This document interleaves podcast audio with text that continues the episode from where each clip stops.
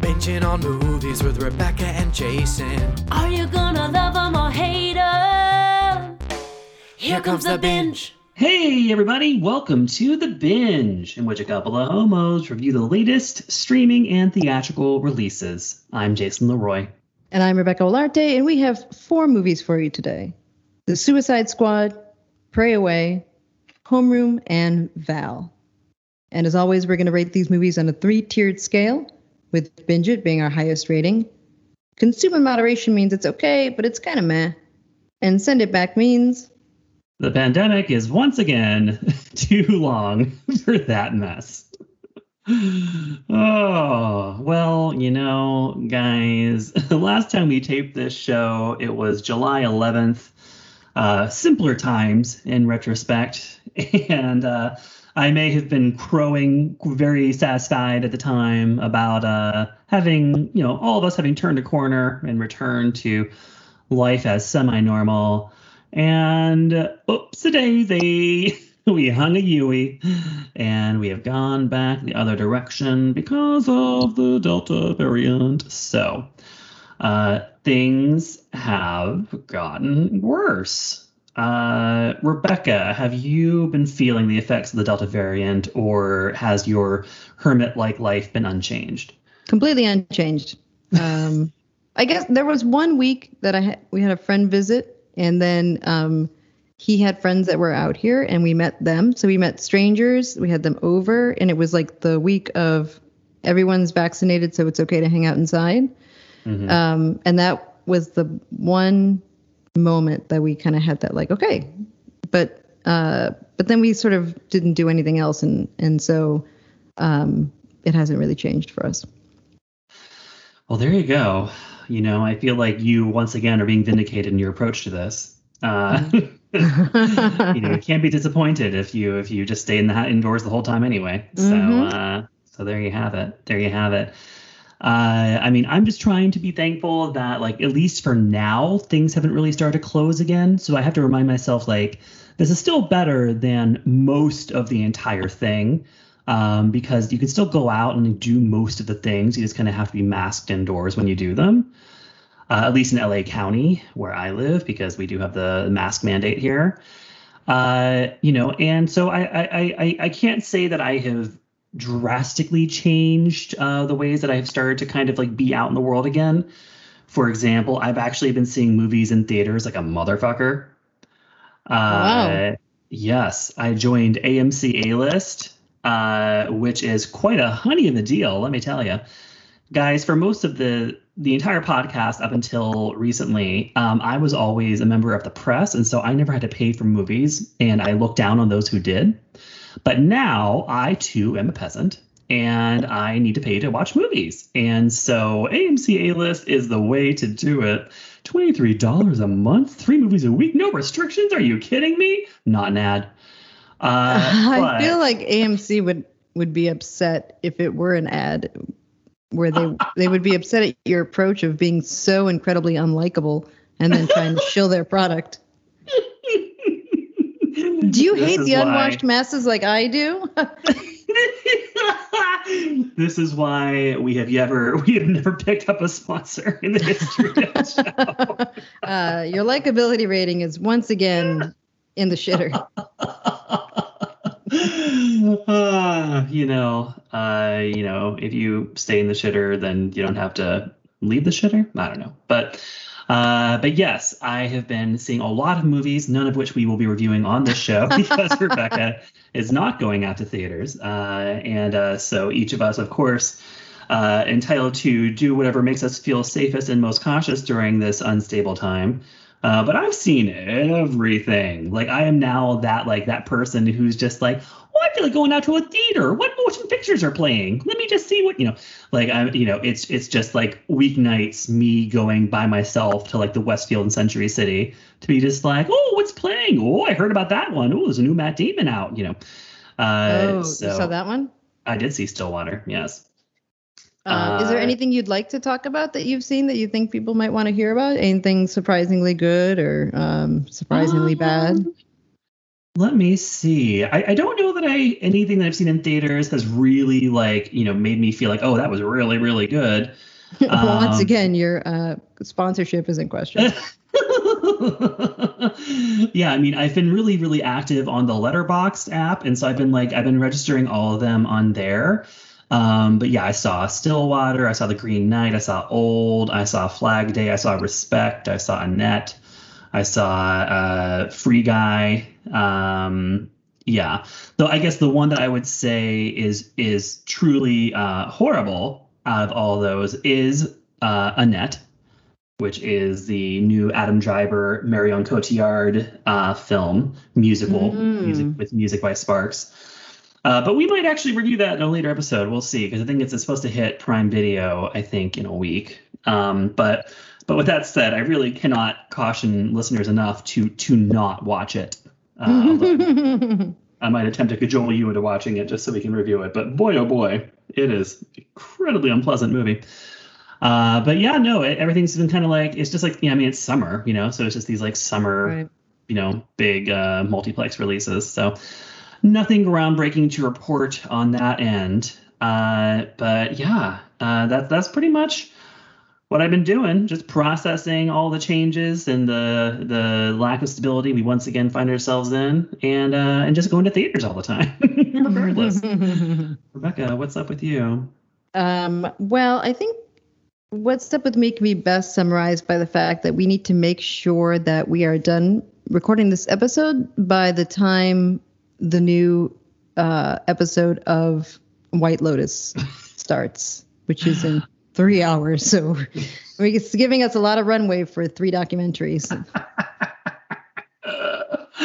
oh yeah so you're just all in just full on white lotus head we're in between uh mcu shows i, I guess what if is out now right hmm Yeah, we did see episode one of What If, um, but White Lotus has just been uh, a, a, a, an injection of, of new energy in the house. Um, what a show!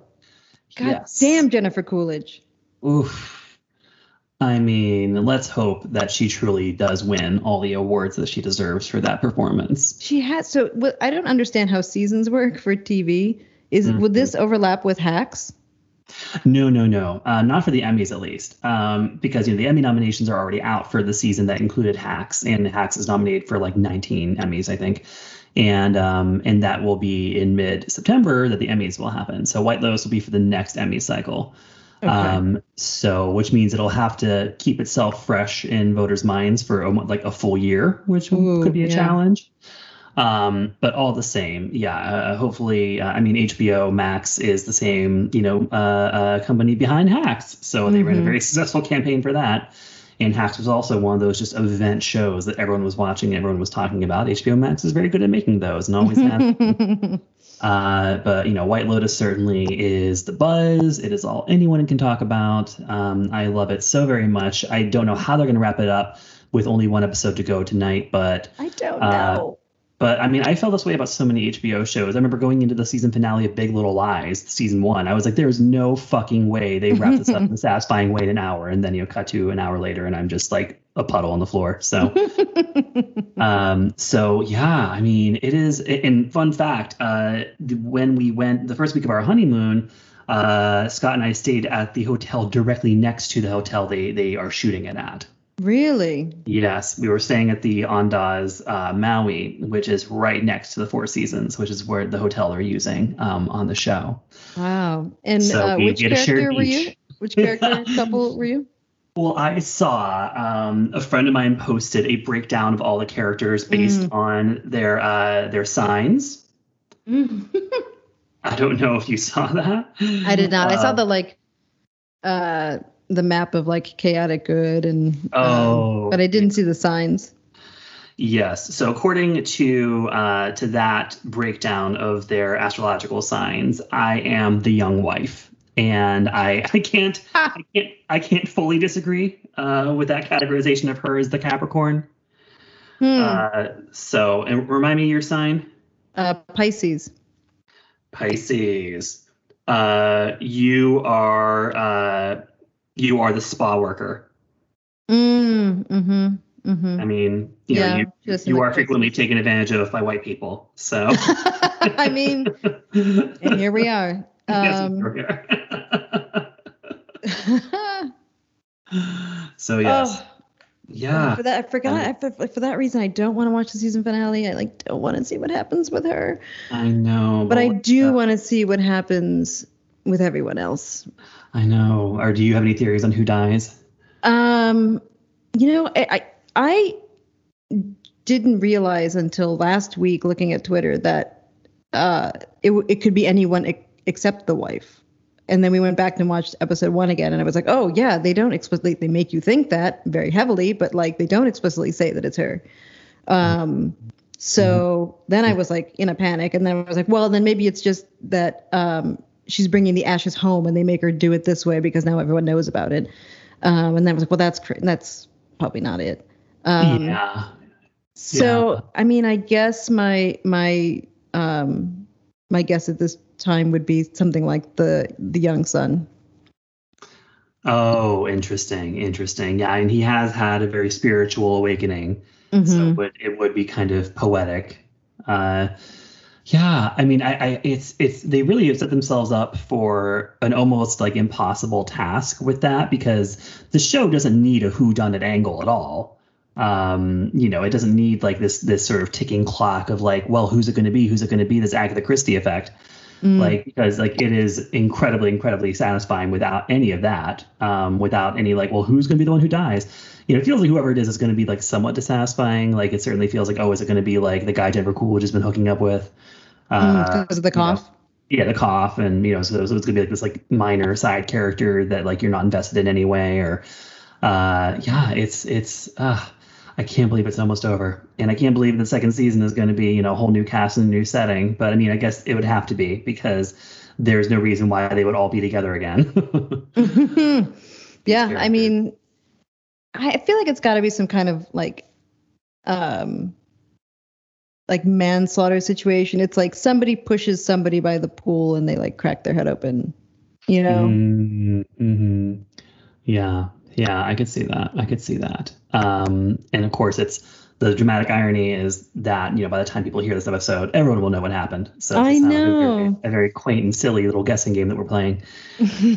like we have been for the past five years of this podcast about like what will happen politically or uh, with the pandemic or it's Exactly. really, that's really quite an experiment. Uh, I was actually just thinking about how, you know, we have spent so much time talking about the last uh, presidency on this podcast and like what'll what it will be like when it's done. You know, what will be different, and then like nothing's been different because now we're locked Yeah. into a new uh, situation that is.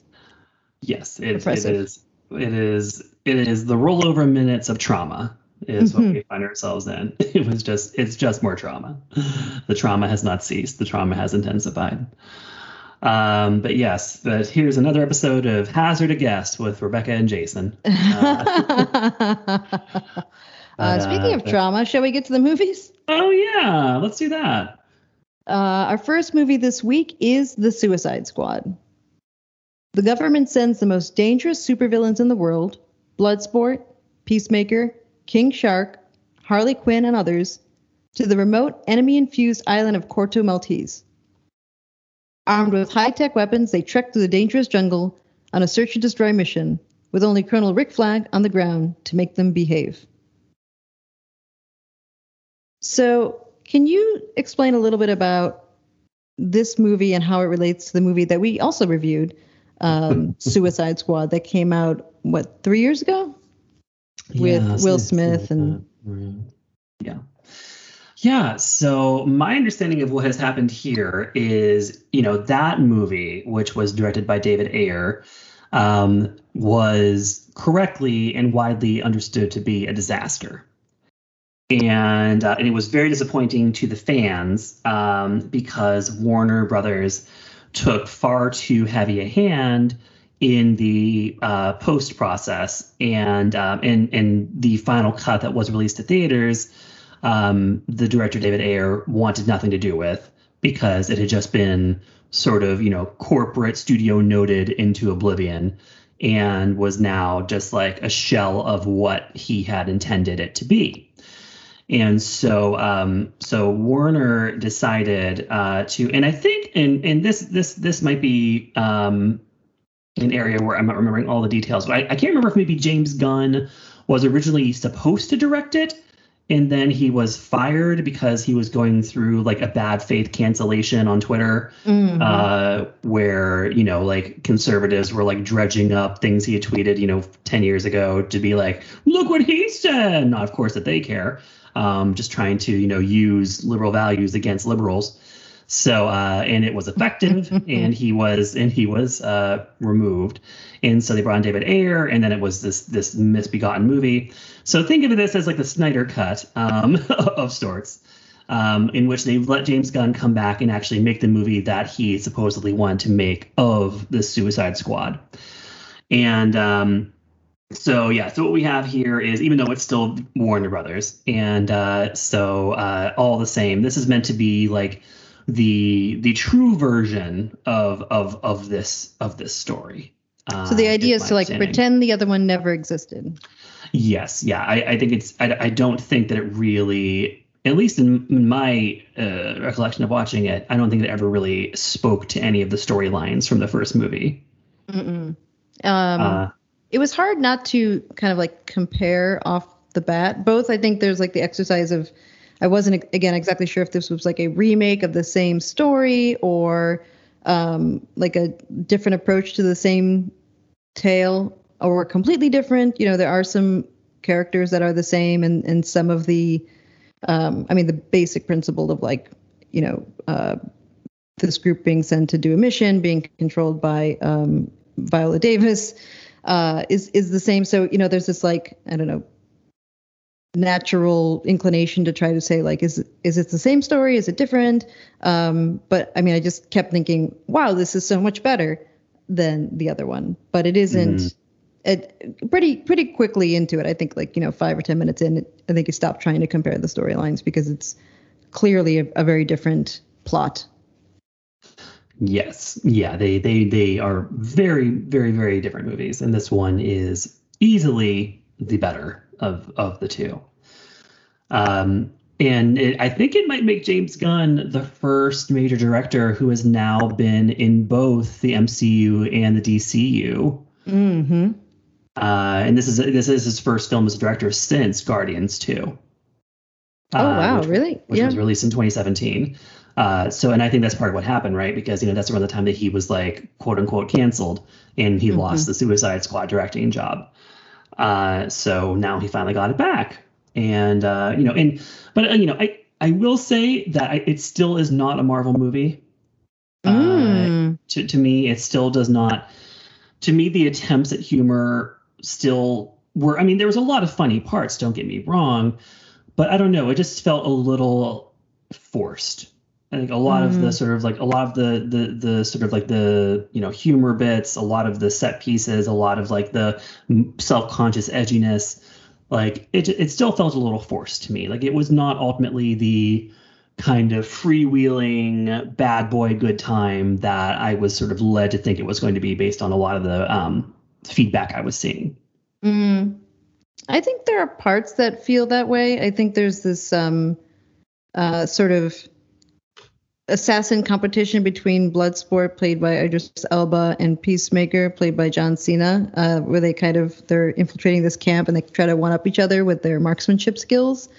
I felt like that was um, kind of had that fun vibe to it, but yeah, Yeah. ultimately the the characters, with the exception of Harley Quinn, are just darker. They Mhm. they're just painted with a lot less uh, heart and humility than I think the Marvel the MCU characters are. And I Mm. think that's what kind of bleeds into the making everything feel a little forced because you're like, well, why would these characters who seem so nihilistic and so um, just lost on on any hope in life, why would they be fun or exciting or you know not exciting but fun or funny? Right. Yeah. Yeah. No. Totally. And while Harley Quinn uh, was not painted with uh, with added darkness, she was painted with added clothing. And for that, I will also thank uh, James Gunn because one of the most heinous elements of the first Suicide Squad movie is the aggressive male gaze leering Mm, at at Harley Quinn. Uh, just the slow motion, like close-ups going up her legs to her booty shorts to her midriff to her, you know, crop top. Like it was, it was such like a beer commercial. Oh, Uh, God. The way that they filmed her in that movie, and uh, and this time, you know, uh, it is it it does not objectify Margot Robbie and uh, which I think in general it also speaks to I think the fact that she has since that film become a much more powerful presence in Mhm, Hollywood.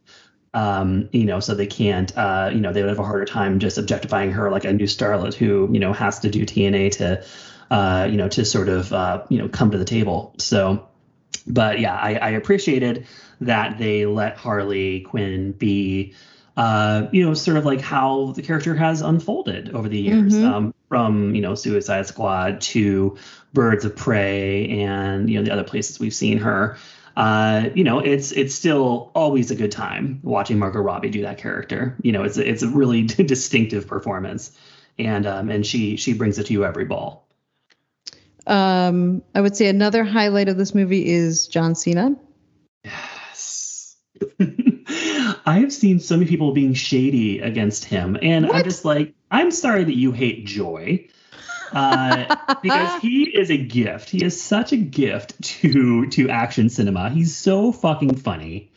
Uh, you know, I, I did feel like I noticed him kind of struggling a bit in this since it's more of an ensemble. And I feel like with everyone kind of doing like funny, quirky action comedy things, like he didn't pop as much as he's as he's popped in some of his other standout roles uh, in recent years. But I, I adore him. I, I I think he is hysterical, and uh, and I yeah very much enjoyed what he brought to this movie. Uh, very recently, we rewatched Trainwreck. Uh, oh my god! That was because of another Warner movie, uh, which is with the new Space Jam. Yeah. Uh, we were discussing with a friend who it was insisting that the reason that it was quote unquote so bad was because of LeBron, LeBron. James. And I said, I mean, we're not allowed to be friends anymore. But then I said, well, have you seen him in Trainwreck? So we rewatched Trainwreck, and John Cena is so good in Trainwreck. my also, Trainwreck God. is so good. It really is. It, It, really holds up. It's so funny. yeah. I think I rewatched it again like a year ago, and it really is a very, very, very, very, very solid comedy. uh, but no, that John Cena in that movie theater scene uh, with with with Keith Robinson, I will fuck your dick off. Like. Hilarious. And I think there's like bloopers of him like just riffing for like 10 minutes in that scene. yes. oh, I gotta find that right after this. And so now we need an extra runway. So I need to watch that, and I need to be ready for White Yes. Lotus. Noted. All right, we'll wrap it up. But it seems like Warner Brothers is like the the root of a lot of these problems because that Yes. new Space Jam, although I am morally obligated to say it was a great movie, had some problems that were not LeBron James. I did not watch it, so you'll Oh, have to. really? But, no, but but speak. I, I I had no reason to watch it, but but speak on it. I what mean, problems? it is the the the way they try to force their IP property and characters into the story makes absolutely no sense. Um, and it's not done well. Like, Basically, the kind of the whole movie culminates in this like you know basketball game between the good guys, which is LeBron James and the Looney Tunes, against you know the bad guys, which is a combination of his son and uh, these other real basketball players that have been imported into this video game, and and the main character, uh, the main villain, who is played by Don uh, Cheadle, and his name is Al G. Rhythm. Oh, oh boy. and and so it's like they're mostly animated you know um don Cheadle isn't but on the sidelines you have these people who look like they are the um like like a cosplay of different warner brothers characters. So you have like the guys from a clockwork orange. What? um yeah. You have uh i'm trying to remember who else is in there. Uh, it, ma- it makes me think of Ready Player One. Yeah, but it's not, it's even it's so bizarre. They they they try to like like shoehorn in like Matrix references, which is like, who is that for? Because I Oh don't. Oh my God. It's, and then they have like a Casablanca reference. I don't know. It is it is feels really really uh poorly thought out and very I don't know money grabby. Well, yeah. It is a sequel to Space Jam. It is pretty gross, Yeah. Ugh, my goodness. All right. Well, cheap. I don't feel like I miss anything by not watching it then. Uh, No, I don't think I don't think you would like it very much. But I guess you know, Trainwreck also kind of ends with a basketball game, so that's another thing. Oh my have in common. god, it's so good. Her routine. yes. and and now that means that my one of my favorite one-liners ever is fresh in your mind, which is when she's talking to Tilda Swinton about her dad, and Tilda Swinton just cuts her off and she goes, "Is this your one-woman show? Because I ain't got a ticket." Oh, that was so good. Movie's so good. Anyway, John Cena. yes. Yes. Yeah. John yeah, Cena great. Is a great uh, addition Yes. to this cast. Yes. uh, the Harley shark. The shark. Quinn. Oh yeah, uh, King Shark, who's voiced by Sylvester Stallone, is perfect. Although even that detail still felt very like, how can we rip, rip off like the MCU to me? It's like, oh, how can we do our version of Vin Diesel doing Groot? Oh, I know. Let's have Sylvester Stallone. Let's have another member of the Expendables cast. Uh, you know, I'm assuming Vin Diesel's in that. I don't know. I've never seen it, but uh, you know, let's bring in Sly Stallone to voice another sort of like monosyllabic character that just kind of goes like yum yum or whatever the whole time. Um, There are a but few did, did it work? Yes, it worked. So Casting, right? So there's um, uh, well, like the actress who plays Mantis plays uh, just like a dancer in this. right. Uh, Taika Waititi is in this, um, who famously plays Korg and also directs Thor Ragnarok and is going to direct or is in the process of directing the newest Thor movie. right. Um, there's somebody else. Oh, there's just like a. Okay, actually, the question: the original, the first villain that you see in this movie with like the long blonde hair, Oh yeah. is he the guy that played Quinn's stepfather in Guardians of the Galaxy 2? Oh, maybe. I think Michael Rooker was in that.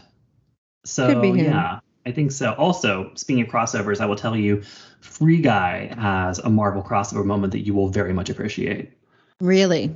Yes, including a, a cameo by one of the main players in the Avengers. Ooh, it's Yeah. it's coming to it's coming to streaming at some point, right? Eventually. Um, it's, oh, it's- you know what? one- I think I know who it might be because I did watch a YouTube video of Deadpool and Korg like reacting to the trailer for Free Guy. So imagine Korg, who's played by Taika Waititi, and Deadpool like sitting on a couch watching a Mhm. YouTube. It was very funny. yeah, I, I know that they are taking a big like this is the one, of the first big movies that the studios are being like this is theatrical only, um, but of course it'll eventually be on um, available to rent. So so just tuck that one away. I think and Free Guys really it's a fun movie no matter what. But yeah, there's there's there's a big Marvel moment that you'll enjoy. Okay. So what were we talking about? Suicide Squad? I guess. It does feel like they were like, how do we capture Marvel magic? Yeah, yeah, which is always the the DC game, and uh, yeah, I don't know. They, they have yet to really uh, to get there. You know, um, it just always still feels secondary Mm, and inferior. And even when it's like enjoyable, which this movie generally is, although I do think it kind of starts to drag toward the, the third act. Um, but yeah, I mean it's it's it's fun, but you still just feel like you're watching like a, a lesser version of something that you know is done much better by someone else, you know? Agreed.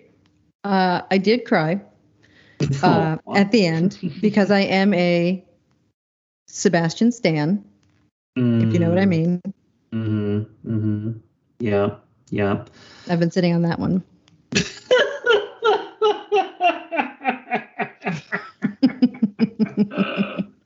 I thought the scene with Ratcatcher and, and her father and the whole end and Harley Quinn, they really put like all of the heart in the movie at that moment very well. Um, and yeah, I got a little, little teary eyed. yeah, that was well done. That was well done. Uh, what are you giving this one?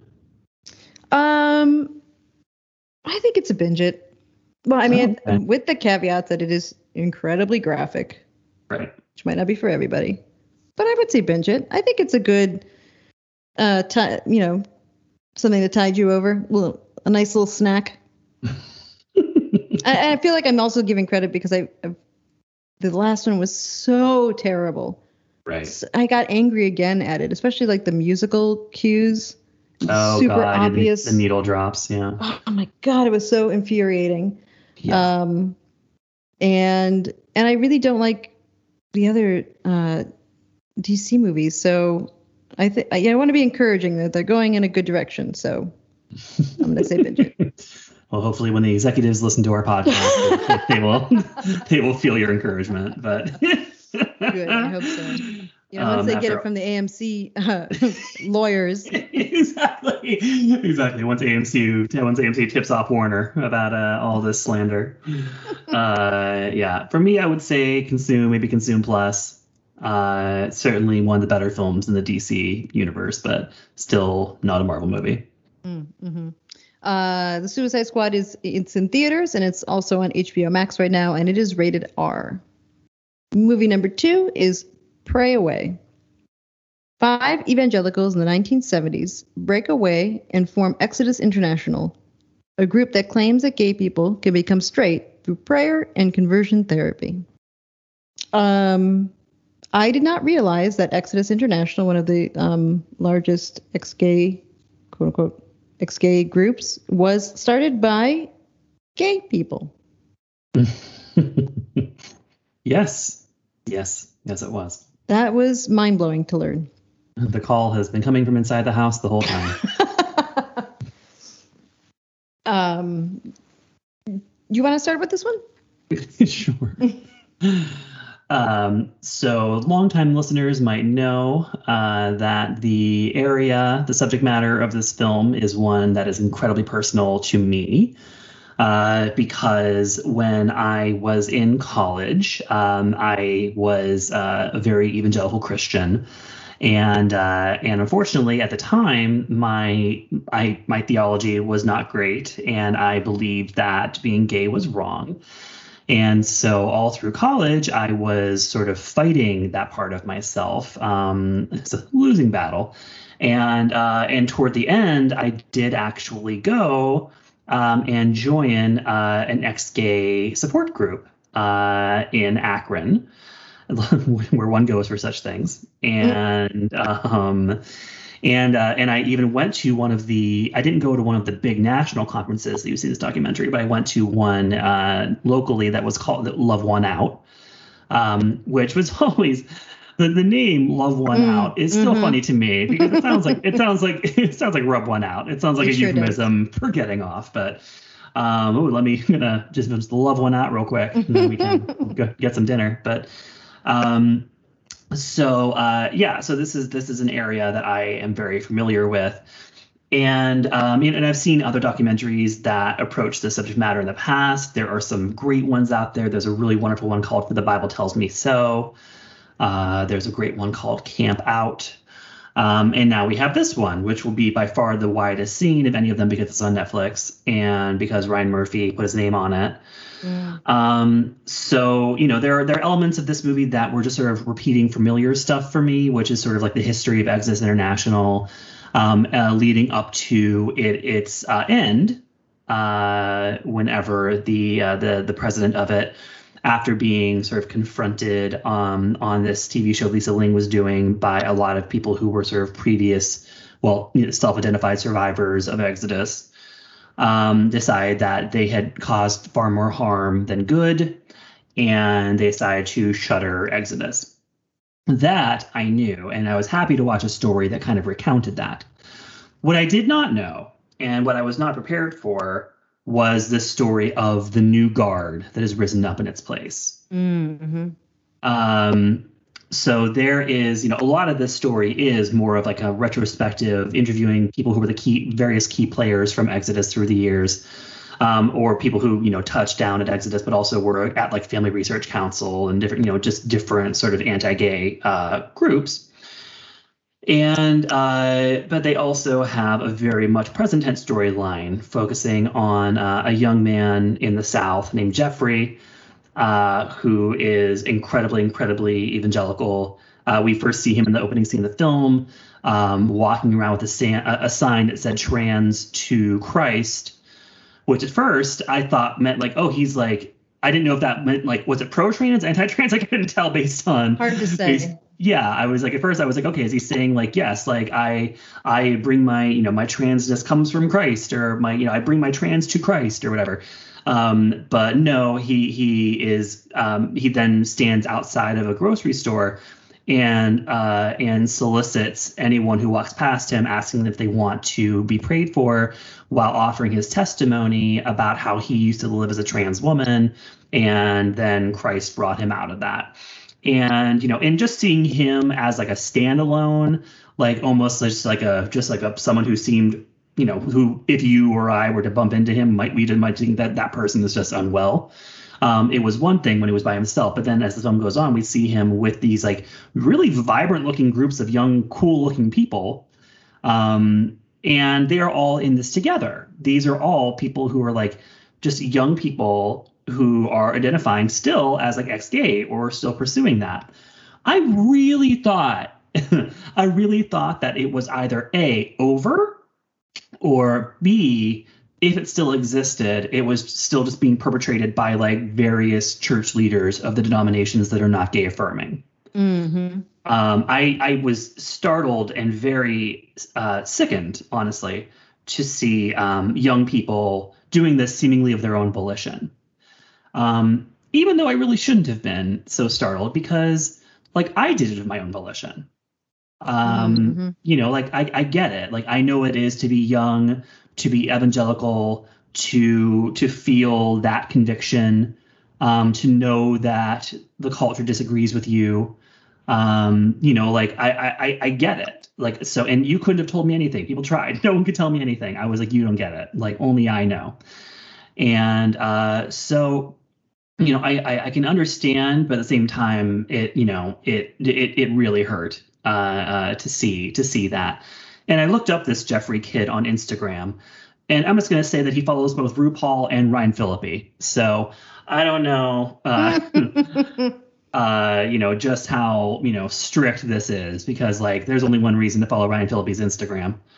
Um, but uh, but yeah, so it was yeah it was it was very challenging it was very challenging um, to see that and of course like we're seeing it in the south the deep south um, but yeah all the same to see that it's continuing on um, was upsetting but uh, but yeah so i you know came to it with a lot of my own personal experience rebecca what what, what was your experience like watching this Yeah, actually, quickly though, to talk about the sort of new guard of this. Um, I mean, how much of it do you think is just a grift, right? I mean, I, I think the, the one of the ex leaders of, of Exodus International had this great, you know, line that is, so long as homophobia exists, groups like Exodus will exist.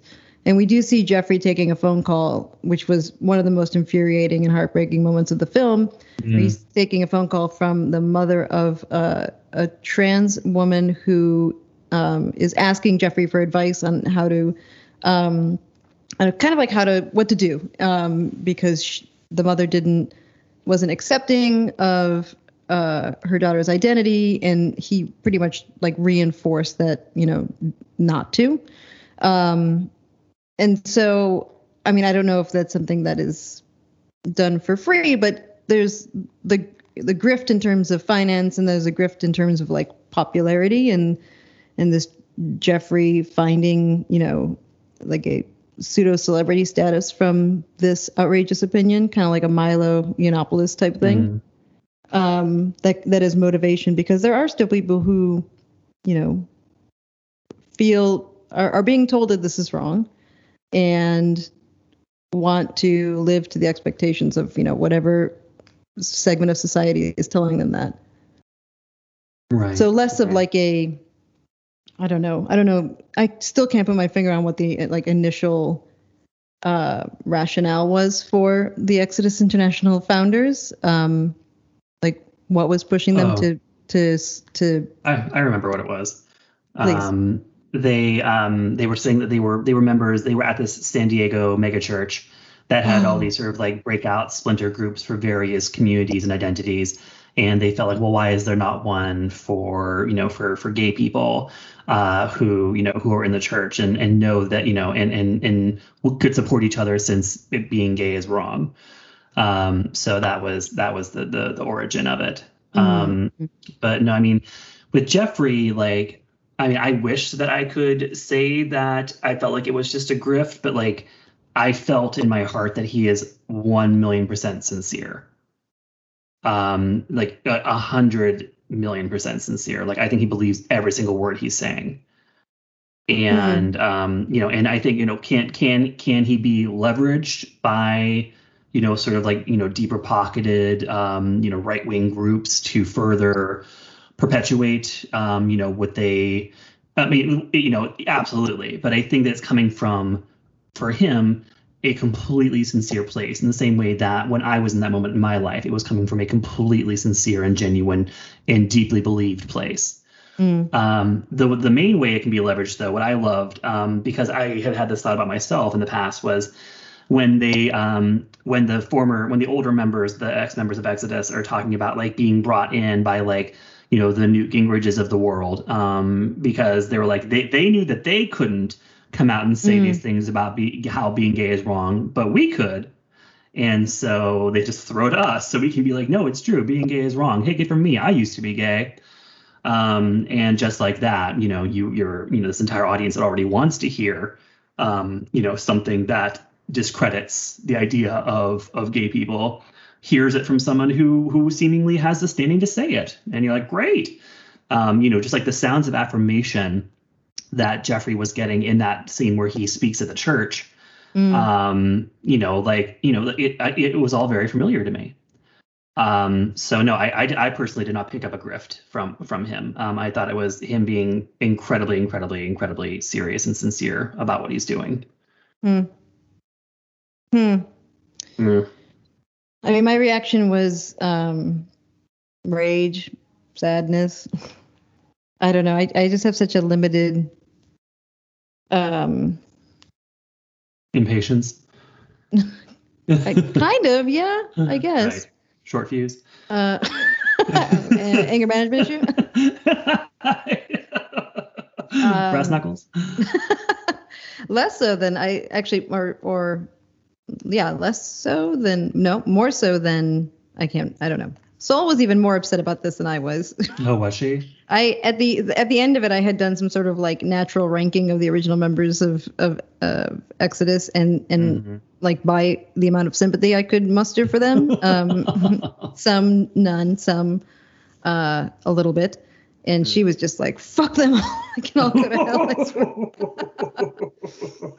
oh wow i wish i could have been there for that it was Uh, it was yeah. I mean, it's it's I don't know. I in my work, I I see a lot of people who struggle with um, uh, suicide and self harm, and just knowing that there is this like active organization that pushes people in that direction um, for no good reason to be manipulated by the groups that you know oppress us. It was just it's just so sad. Yeah, yeah, no, for sure. Um, yeah, and I, and I, I, you know, I felt like the movie for me reinforces kind of ideas that I've been getting about just sort of like just I don't know the arc of life and just diff, you know changes in your belief systems as you age. Um, you know, because I think all of these folks when they were younger believed just as fiercely as you know Jeffrey did, although they are now willing to say the thing that I think Jeffrey probably wouldn't say, which is to acknowledge that like the desire is still there. Um, Mm, you know, like that that was a big that was a big point. Um, you know, they were saying that like for for like John Paulk and for um uh the the woman you know they were just like well of course it never went away but you can't say that. And and john in particular was like i was really going out of my way to make it clear to tie it to behavior to say Mhm. that you you can leave the behavior. And he's like because of course the desire never ever ever went away and you know he's like if you say that it's not really as big of a selling point you know it doesn't sound as as big and, and revolutionary if you're like oh no of course you still want to fuck guys the whole time um you know but you know you can choose not to um you know which is exactly the truth um oh God. he know, was at the top and- of my he can go fuck himself list. I mean, his his look evolution was was something to behold.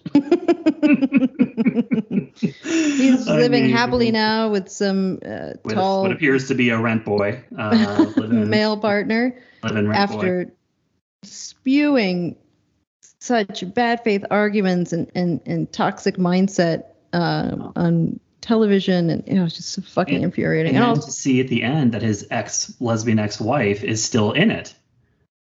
yeah, I mean, I'll, yeah, yeah. That was a shock. That was a shock. I don't know. Uh, I still see it as a grift. Yeah. I mean, at the end of the day, it kind of is a grift in the sense that it is trying to steer people towards something that is not true. hmm Um, and it, it is it is exploiting uh, people's weaknesses. Um, these are you know people who are have this internalized homophobia that comes from living in a heteronormative society. Um, and especially those who are being raised in more conservative parts of it that are less welcoming and less affirming. And you know and so you you learn that self-loathing um, and then these groups come in and they feed you a false a false message which is that you can actually totally change. You don't have to be this way. Um, and that's not true. Uh, but they they peddle that message. And you know and ultimately you know and this movie never gets into the finances of it so i mean i i, I don't think that is ultimately that any financial motive. I think is vastly vastly secondary to religious and political motives. Um so you know i think it is genuinely those things. Um, you know, I think that you know, for people who believe the way that I used to believe, you really do think it's the same thing as being like a missionary. You know, you are you believe that you have life-saving information that someone else needs. So I really do think that's what's driving them, and then they just play into the political culture wars, um, and where they become pawns um, to advance the power of the GOP. Um, I mean- to yeah, go ahead. I mean, they exist in contrast to um, segments of of of like the Christian world that are the most grifty, right? So like the further away you get from acceptance, the more grifty it gets. And so they're like a sub reaction. And I think that like the grift doesn't even have to be something like, you know, that they all have per- personal planes or something ridiculous, but it, it has to fund itself. It has to fund them. It becomes a way of life, um, a, a living. You are, you know, speaking on these stages. Like there is a, you've built a community in which you're a celebrity. Um, and it, yeah, it might not be the most profitable in like an Ernest Angley type way, but Well, yeah. It- well, that's the thing because they're churches. So that, that's the thing. Most of these things are churches, so they don't have to pay taxes in the first place. right. So, th- so they're already well positioned as you know as churches to not to pay taxes. And then something like Family Research Council obviously is backed by many many donors and that kind of thing. Um, but uh, but yeah, I mean it's it's it's just painful. Um, and of course, then we have you know speaking of grifting, we have the Eyes of Tammy Faye movie coming out next month. So Mm. have you watched the trailer for that yet? No, I haven't. add it to your list after you find the John Cena outtakes from Trainwreck. you have to watch the trailer for Eyes of Tammy Faye. It plays before almost every movie I've gone to see, and I like I never don't have like a like reaction. Um, it, Okay. it looks so fucking good. Um, Jessica Chastain playing Tammy Faye. Uh, Okay. Yeah, she's been trying to apparently get this movie made for like ten years.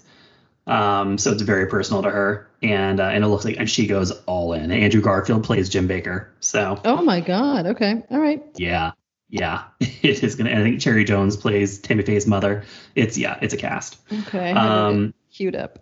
okay, but uh, but yeah. So uh, but with that said, circling back to Pray Away, you know, I, I you know I don't know that I thought it was speaking, pulling it back and just thinking of it as a documentary. I didn't think that it was like mind blowing. Mm-mm. Um, it was a very kind of, it almost felt like an anecdotal uh, documentary in a way. Um, you know, it was just sort of like part of the focus was on the history, but more about the end of Exodus. Um, and then it was the story of Jeffrey, and then it was a story of sort of a counterpoint to Jeffrey, the woman Julia Rogers or Julia Rogers Mhm. um, you know, who'd been sort of a young, like, rising star in the Exodus world, who, um, you know, who then, uh, you know, left Exodus in the, like, you know, like 10 years ago and now is, you know, um, you know, sort of like living happily uh, married to a Megan Rapinoe lookalike um, and writing a memoir about her experience. Um, but uh, I mean, she she did look like Megan Rapinoe, did she not? Oh, absolutely. We I, I had paused to be like, who is she? First of all, I was like, is she is she somebody I know? yeah, and it's like no, and it's like oh, that's somebody famous. And I was like, yeah, it's Megan. You know, did we used to hang out at Del Rio? Yeah. um, but yeah, so it just kind of felt like you know the movie just kind of had the stories of the people that the filmmaker got access to, and it didn't necessarily coalesce those stories into a very cohesive whole. Um, so I think for me, this is like a consume plus. Yeah, I think it's like a consume for me. I also feel like they didn't quite hold them to hold them accountable enough. I think some of them mm-hmm. held themselves more accountable, and to those I gave forgiveness, um, and some of right, them the did not. But yeah, mostly him and the guy who you know founded the new group to help right. people who had been part of and moved forward with towards the uh, like the Lisa Ling piece, um, and and for those who didn't, they weren't really faced with it either. So I, I didn't think that um, just giving them more airtime to sort of justify what they did was was the right way to go. So I would say like a consume minus. I think if you thought that these groups were a good thing, you should watch it. And if you know that they're not, it's probably unnecessary. Yeah. It is streaming on Netflix and it's rated PG 13. Nope. Yes. Our next movie is Homeroom. Oakland High School's class of 2020 confronts an unprecedented year. Anxiety over test scores and college applications gives way to uncertainty springing from a rapidly developing pandemic. Efforts to eliminate the school's district police force unfold against the backdrop of growing nationwide demands for systemic change. Speaking of close to home. Yeah. Um, this was like watching the Titanic in a way. Oh man. Yeah. Yeah, I know. It's very true because you know we're looking at the yeah the class of 2020, um, and so we we you know we watch it unfold starting in fall uh, 2019. Of course, a very very very different world than the one we live in now, and then just knowing what's around the corner, it's tough. Um, but you know certainly as listeners may remember this this podcast began as a Bay Area focused mm-hmm. podcast, uh, and you know a place that Rebecca and I lived for for many many years. Uh, and uh, Rebecca, you actually did live in Oakland uh, for quite a chunk of that. Mm-hmm. And uh, so, and you know, I found this movie. I was like, am I, am I, am I getting nostalgic for the early days of COVID in the Bay Area? because oh my god, I was like, I think I am. I think that's a feeling I'm feeling while I'm watching this movie. Um, but uh, but yeah, certainly um, as to recent um, uh, departures from the Bay Area, I know for me, just like hearing just like the reassuring sounds of a BART train pulling up to a station and uh, you know seeing up into the Berkeley Hills and you know, all that stuff. I was just like, oh, you know, uh, and you know, and there and there's of course no more immediately welcoming embrace of Bay Area life than a bunch of people saying hella. um, and so uh, certainly this movie is uh, is nothing if not an hour and a half of uh, of black, brown, and Asian teenagers in Oakland saying "hella." So that definitely, yeah, it felt like a hug. It felt like a hug. uh, this is the third film in a series by this director Peter Nicks about um, various institutions in Oakland. Um, his first film was about uh, uh, an emergency room, looking to serve 24 hours at an emergency room in a hospital in Oakland. Then the second film in his trilogy focused actually on the Oakland Police Department itself and now we have this third part focusing on uh, on the Oakland Unified School District and specifically uh, the graduating class of 2020, which uh, very much folds into it the story of uh, of the Oakland Police Department. So this is definitely one of those movies where you feel like, oh wow, like you know, how how do I feel watching a documentary that feels like it's unfolding more or less still in like the present day? mm, yeah. But uh, but yeah, it was uh yeah, visceral, visceral, powerful stuff. What did you What did you think of this one? Um, I think not to the fault of the director. I think it's was unavoidable, but I but I do feel like the pandemic kind of overshadowed what was maybe the original point of the um the documentary, which was watching these students and their and their student council and these representatives that were invited to um, to speak and be active in in the school board and their fight to get the uh, the sort of Oakland Unified School District's own police force that's like a subsidiary of the Oakland Police Department out of the schools. Um, I, I think again, like not to the fault of the director, but the whole time I just keep thinking like COVID is coming, COVID is coming, and then you start to see them come into the new year, and then you hear them kind of share information, some misinformation, you know, Mm. different facts, and then eventually they all get sent home, and then the rest of it, you know, you sort of see a lot through Zoom classes, and then um, and then some of the protests that happened after the um, you know George Floyd's death in in May, and I think that like what happened if you were to kind of strip the covid from it was is really a remarkable story. And they have some amazing footage about you know watching them be defeated and and and being able to come back and make the case and you know watching some of the school board members eat crow in front of everybody. Um and so yeah I, there's not another way to do it that you know all of those ingredients were part of the 2020 year but um but I, I do feel like that got overshadowed a little bit by my own, you know, COVID obsessed, not obsessed, but like point of view, right? Like overwhelming. Um, I haven't seen anything like this where you're like rewatching people react in March of 2020. Mm-hmm. Mm-hmm. Yeah. Yeah, I know. It, it was, I mean, it's, I guess, yeah, it's what's called in literature dramatic irony, right? When you know something that the Mm. characters don't know. Mm-hmm. um, and in this case, yeah, it was very kind of poignant to see that moment when, you know, we're in the classroom with them and then the principal comes over the PA system and says that the school, the whole district is being shut down effective 6 p.m. for three weeks. And then we see all the kids celebrating, you know, naturally, as certainly as any of us would. Um, you know, being told like school's canceled for three weeks. like, fuck yes. um, that's incredible. Um, and you know, and then you know, hearing the principal be like, you know, hope to see you back real soon.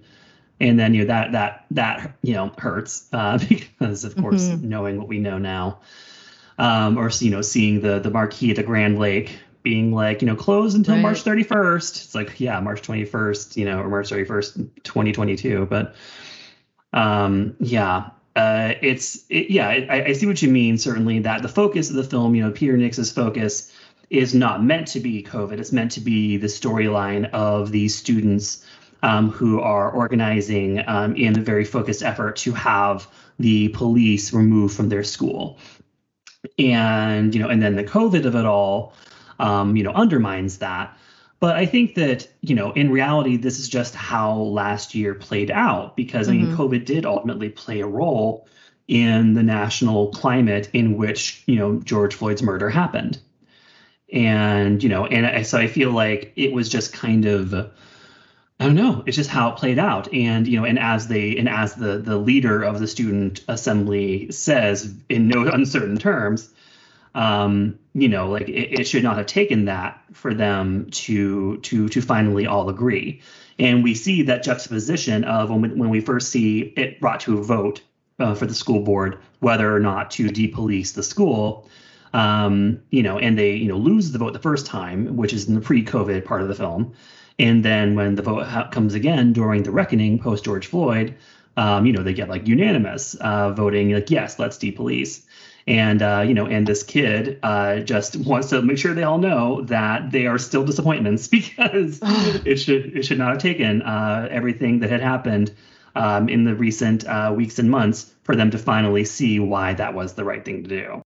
that kid, the way he calls them out by name, um, just a hero, Mm. absolute hero. To have the to have the guts at 17 to to call out members of the school board for their votes, so The amazing. chutzpah. My goodness.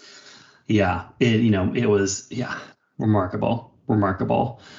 Uh, yeah, yeah, it was just you know just getting to meet these. I mean, the, the movie is definitely ultimately kind of just like a you know a snapshot um, of of that moment in time for this very specific kind of student body. Um, but I mean, I, I felt like it was really I don't know. I thought it was still very eye opening. I feel like it captured the dynamic of a school in a way that I haven't seen a lot before. Certainly for seeing, you know, a school, uh, you know, in an area like Oakland. Uh, I feel like the, you know you don't really get a lot of actual documentaries that show the reality um, Mm. of you know of that life of that culture. Uh, you know, it usually shows up in you know overwrought movies about you know white teachers coming in to save the day. Uh, so, and there were certainly there were no teachers saving the day in this. It was all the students. No, and some of the students just, you know, hearing it from them, hearing, you know, one of the students speak at this day where some some of them get to go get to go to the police department um, and have this like day shadowing officers. Um, hearing her speak about why, like personally, it is uncomfortable to have police officers in the school. Hearing some other students talk about their approaches to their college essays that um, reference their lives and the effect of gentrification. Um, it's it's heartbreaking. And i i love the way that this movie tackles those subjects um, along with the like these students trying to understand the different groups in the community and their motivations for um, like blocking each other's vote or interrupting the proceedings. And and also there's this element of this n- very not disruptive capturing of their life as students. So there's a lot of like tiktok there's a lot of them on the phone. And i think that you can kind of start watching it and, and think oh these kids aren't paying attention they're on tiktok all day but what they're doing is getting the police out of their school system. They're doing really important things and they're um, so i kind of like that balance of um, showing what they're doing and and and also showing that that is not wrong That's not that's just teenagers being teenagers but that doesn't mean they're not also um, you know studious and and and and making change in the world. Right, right. Yeah, no, I, I, I know the the girl you're talking about in terms of when they have like the presentation by the OPD, um, being like, ask us anything you want, um, and and yeah, and at first I was thinking because she says what she says, and it's so incredibly succinct and impactful, and just says it all. And then they cut away before we can see the cops respond, and I was like, oh, I wonder what they said. But it's like, well, you don't need to see what they said because like No. we know we know what they said. Um, Right. You know, like they would just reinforce like whatever bad apples. We're here to you know, and just basically gaslight. You know, essentially what you, what you had there, where the cops gaslighting these black and brown students uh, and about, about their own very real lived experiences. Yeah, I, I mean, it made me. Um, it made that make, kind of made me miss Oakland. I think, like Mm. hearing the students and seeing their excitement and um, and their conviction and their awareness of I don't know of of how we treat each other. And you know, some of them were you know starting with their pronouns and um, you know, brown students were making the points for black students, and you know, it was very black and brown, not just you know, kind of one, one group or the other and the you know the real diversity in the schools i feel like oakland is beautiful in that way and, and that made me miss it um Yeah. a bit Yeah, no, I, I I felt the same way. I felt the same way. Uh, yeah, made me miss the Bay Area, made me miss the East Bay. Uh, but you know, knowing those kids are there holding it down, you know, it's good to know. It's in it's in it's in good hands. and knowing i didn't buy a house there and continue to fuck with the property values exactly, exactly. You did your part. oh god um Yeah. this one gets a binge it for me yeah, me too. Binge it. um homeroom is streaming on hulu and it is unrated and that brings us to our last movie this week oh with plenty of time for me to get to white lotus Val. For over 40 years, Val Kilmer, one of Hollywood's most mercurial and misunderstood actors, has been documenting his own life and craft through film and video. He has amassed thousands of hours of footage, from 16 millimeter home movies made with his brothers to time spent in iconic roles for blockbuster movies like Top Gun. This raw, original, and unflinching documentary reveals a life lived to extremes and a heart filled, sometimes hilarious look at what it means to be an artist and a complex man. Do you have thoughts about Val? Did you have thoughts about Val Kilmer going into this? You know, it was such a fascinating opportunity to consider Val Kilmer, which is something that I had not done in a long time, admittedly. Um, so yeah, just to be like, yeah, what's Val Kilmer's deal? Uh, because because there was certainly, I mean, like growing up in the you know coming of age culturally in the '90s, as you and I did, like he was a, a really big star that whole decade. Um, Huge. and Tombstone, you know, The Doors, Top Gun, Batman Forever. yeah, yeah. I mean, you know, in all things, you know, looking looking at his sort of career as this movie frames it, he had a good solid 20 years uh, of being a matinee idol. Um, and uh, you know, and so it's really interesting just to consider, like, yeah, where did that weirdo come from? um, I saw, I think I saw some um, Letterboxd one-liner review where they were just like, sometimes uh, God takes the spirit of a stone cold weirdo and puts it in the body of a himbo. and, and and what happens is glorious. And I was like, yes, yes, very that. Um, so yeah, I mean, I feel like you know, growing up, my awareness of Val Kilmer was very much tied to. Um, you know, it's funny because I feel like I probably knew him for a while before I even saw any of his movies. Because fun fact, I've actually never seen Top Gun. Mm. Um, so that's something that I never even saw. I think probably The Doors I probably watched too young. Um, so that was, I think, my first exposure to him. Um, and then, fun fact, the first movie I ever reviewed for my local student newspaper was uh, Batman Forever. Oh wow. Uh, so, uh, but no, I never saw Willow. Still, have never seen Willow. Oh yeah, me neither. Um, never have seen Tombstone. Um, I know, uh, and I have it. I've never watched it. Oh yeah, the True Romance. I was I was upset that he they, they did not talk about him being in True Romance. that was what I thought was missing. was any acknowledgement of that. Um, but yeah, you know, I feel like the the punchline of this movie is, you know, for all of his artistic angst about never being understood or, you know, given the role to really show off his talent, is that like he was never like that great in a lot of stuff he was in. Mm. You know, I mean, like I, you know, he he had that that star power charisma, but I, I was I couldn't help but think of the Bubble episode of Thirty Rock. um, you know, once again, the barometer by which all you know beautiful people who've never been challenged because they're beautiful.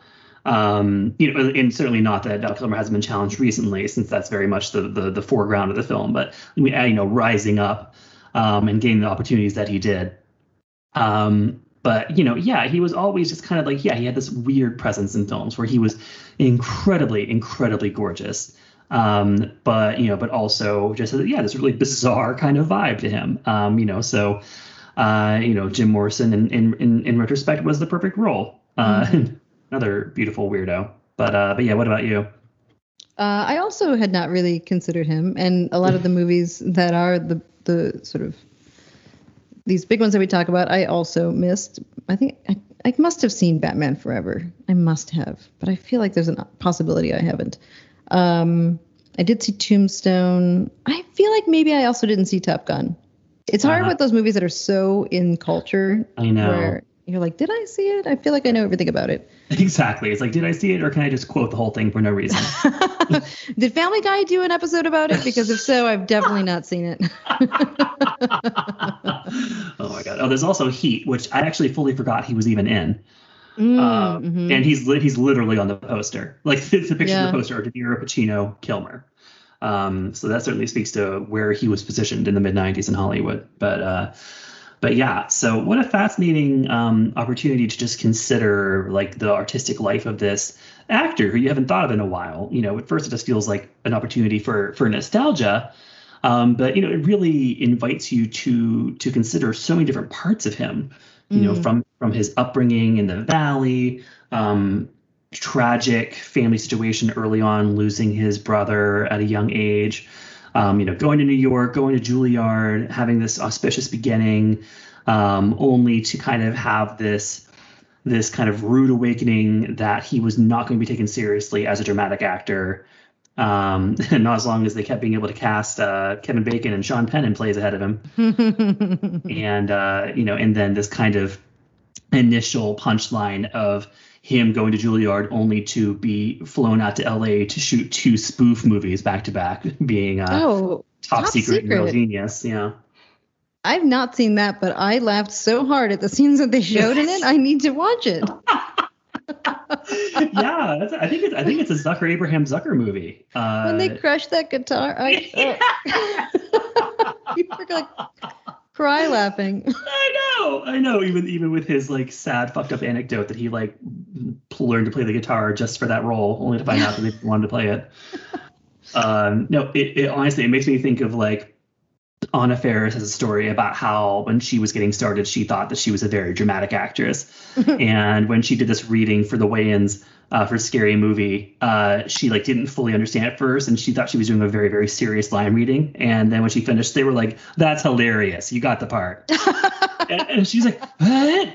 Uh, you know, so Amazing. uh, so yeah, so I feel like that's uh that's that that's a Kilmer. She she Kilmered on that one.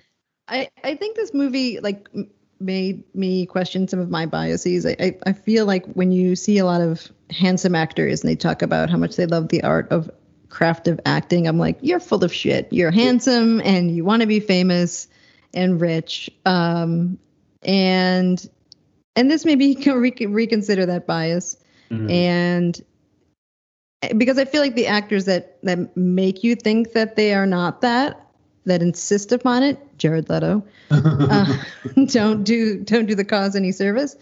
So um, I you know I think that that this secret artistic like kind curious opinionated um, person was filming his life was was a real treat and I and I think that maybe this is you know the the piece he was meant to give the world and I found it incredibly emotional. I think, you know, who who we see of him as a person and his relationship with his family and also just what happens when you document a life and a family beginning and growing up is is a really you know emotional it's an emotional piece like you know watching a family just get started and um then seeing them later as adults i don't know it's it's very Mhm. Yeah. No, it, it was. It very was touching.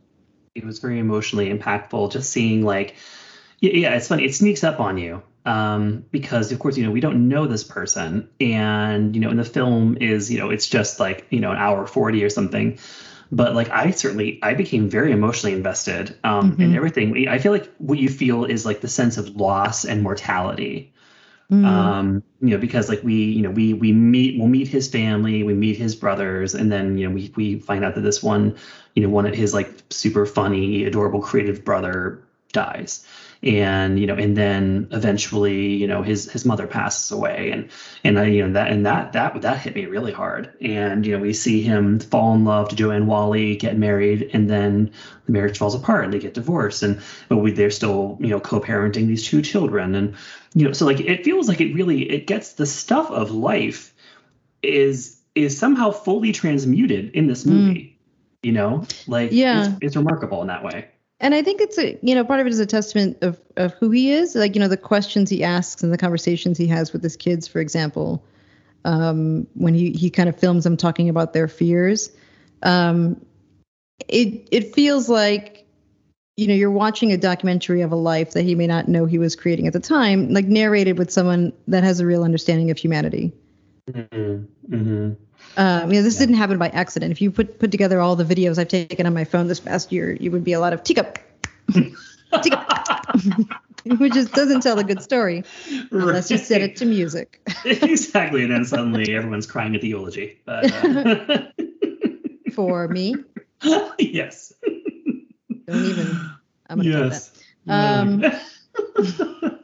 I don't like the implications, and I'm cutting it. Well, I mean, I um, thought that's what we were talking about, like with the movie. It's sort of like he's like making this snapshot, like his whole life, you know, sort Right. of like pulling it all together. Because like he, this is in a way him saying a goodbye of sorts to like the the the Val Kilmer that we all knew. This life lived in public before he, you know, lost the ability to, you know, to speak with his with his former voice. He's still so funny. It, it's a shame he doesn't have his former voice because he's he's still so funny and he's still very young. Um, yeah. Yeah. I, I think this this movie is a good reminder that like everybody has a story. Yeah. No, I think it's true. I think it definitely. I mean, it's a movie that that illustrates compassion, you know, which Mhm. is you know, one of the best things that any piece of art can do. And and you know, and, and it also gives us yeah, I mean, there are parts of it that really, as you're as we're considering him in his per in his current state, um, you know, sort of left without a, a viable path forward for his acting career, and you know, in in sort of resorting to doing fan conventions, um, and uh, and having people, you know, one after the other after the other after the other, give him the exact same line that they think are they're very funny to have thought of that they Mm. want him to write on their eight by ten. Um, yeah, I mean, the scene where he just takes a break to just throw up was rough. Um, it made me think of the Carrie Fisher documentary where you know they show her going to these fan cons and and she calls it the celebrity lap dance. Mm, Um, but uh, but you know in the tomb, but then you know there's that amazing sequence at the Tombstone convention right, where we right. w- right where we see him turn around from feeling uh, you know just just depressed um, and triggered by all of this and being having his former career thrown in his face to being touched by the love and the adoration and just the excitement energy of these fans watching this movie. And and you know it's yeah I don't know, just so many unexpectedly sneakily powerful moments in this. And it seems like such a such a charming relationship he has with his with his kids. yeah. And it looks very very fun and um very um I don't know precious in the fact that they um seem to support each other's arts and creativity. yeah It was And- it was delightful. I I sl- slow cried through I think every movie. At least one point in every movie this week. And that might be me deteriorating, but who can say? Yeah, and his This his, one's definitely though. I I slow cried through almost the whole thing. yeah, yeah, and then and his son Jack uh, is doing the voiceover in his voice, and boy does he know his dad's voice. that was Yeah. uncanny, Yeah. uncanny. But uh, but yeah, Maybe that's a path forward. Maybe they they can figure out some sort of dubbing thing for him. That's interesting. That's interesting. Uh, yeah, I mean, because I mean, I, yeah, I, I, I want more. I want more Val Kilmer. you know, Mm-hmm. uh, this this movie made me realize I've been taking him for granted all this time, and what a special what a special presence he is. Uh, Yeah. But uh, yeah, this is definitely a, a binge it for me. Oh, binge it for me as well. Uh, it's streaming on Prime Video and it is rated R. That's it. We originally had eight movies that I wanted to review, um, and so I picked four, but there are four more that I really want to watch. well, to be clear, I was not suggesting we review all eight in one episode. I right, of course. No, I was just eight. presenting- And we managed to go almost two hours just with four. so look at I us go. Uh, but I know, I know. So hopefully we'll, we can, you know, have another episode soon. Um, but in the meantime, these are the four we're talking about. That's it. Be sure to subscribe wherever you listen to your podcasts. Uh, Jason is on Twitter at Excess baggage. White Balance. Thank you so much. Bye, guys. Bye bye. Binging on movies with Rebecca and Jason. You made it to the end, that's amazing. There, goes, the binge.